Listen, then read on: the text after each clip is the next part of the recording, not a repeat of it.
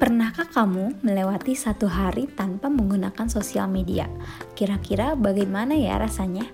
Pada faktanya, kebanyakan orang akan merasa ada yang kurang, bahkan cenderung gelisah jika tidak menggunakan media sosialnya sehari saja.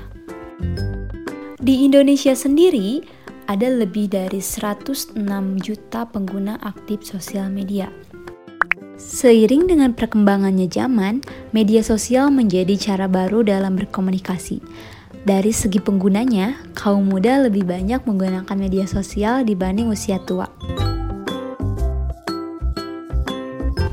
Tapi, tahukah kamu, terlepas dari semua manfaat sosial media untuk memudahkan kehidupan kita, tentunya terdapat pula dampak negatif dari sosial media.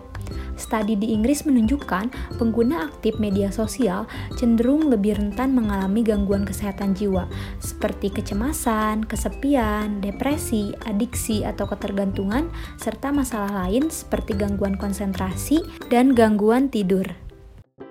Tidak hanya itu, penggunaan media sosial lebih dari 2 jam per hari dapat menimbulkan tekanan psikologis dan gangguan kesehatan baik fisik maupun mental.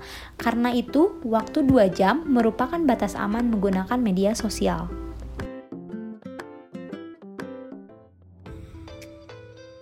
Penggunaan media sosial sejatinya adalah pilihan masing-masing penggunanya. Karena itu, jadilah pengguna yang bijak dan cerdas.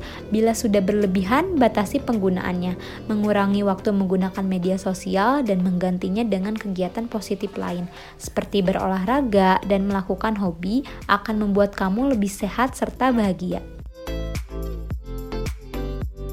Untuk itu, mari kita bijak bersosial media untuk menjaga kesehatan mental. Iklan layanan masyarakat ini dipersembahkan oleh mahasiswa D4 Promosi Kesehatan Poltekkes Kemenkes Bandung.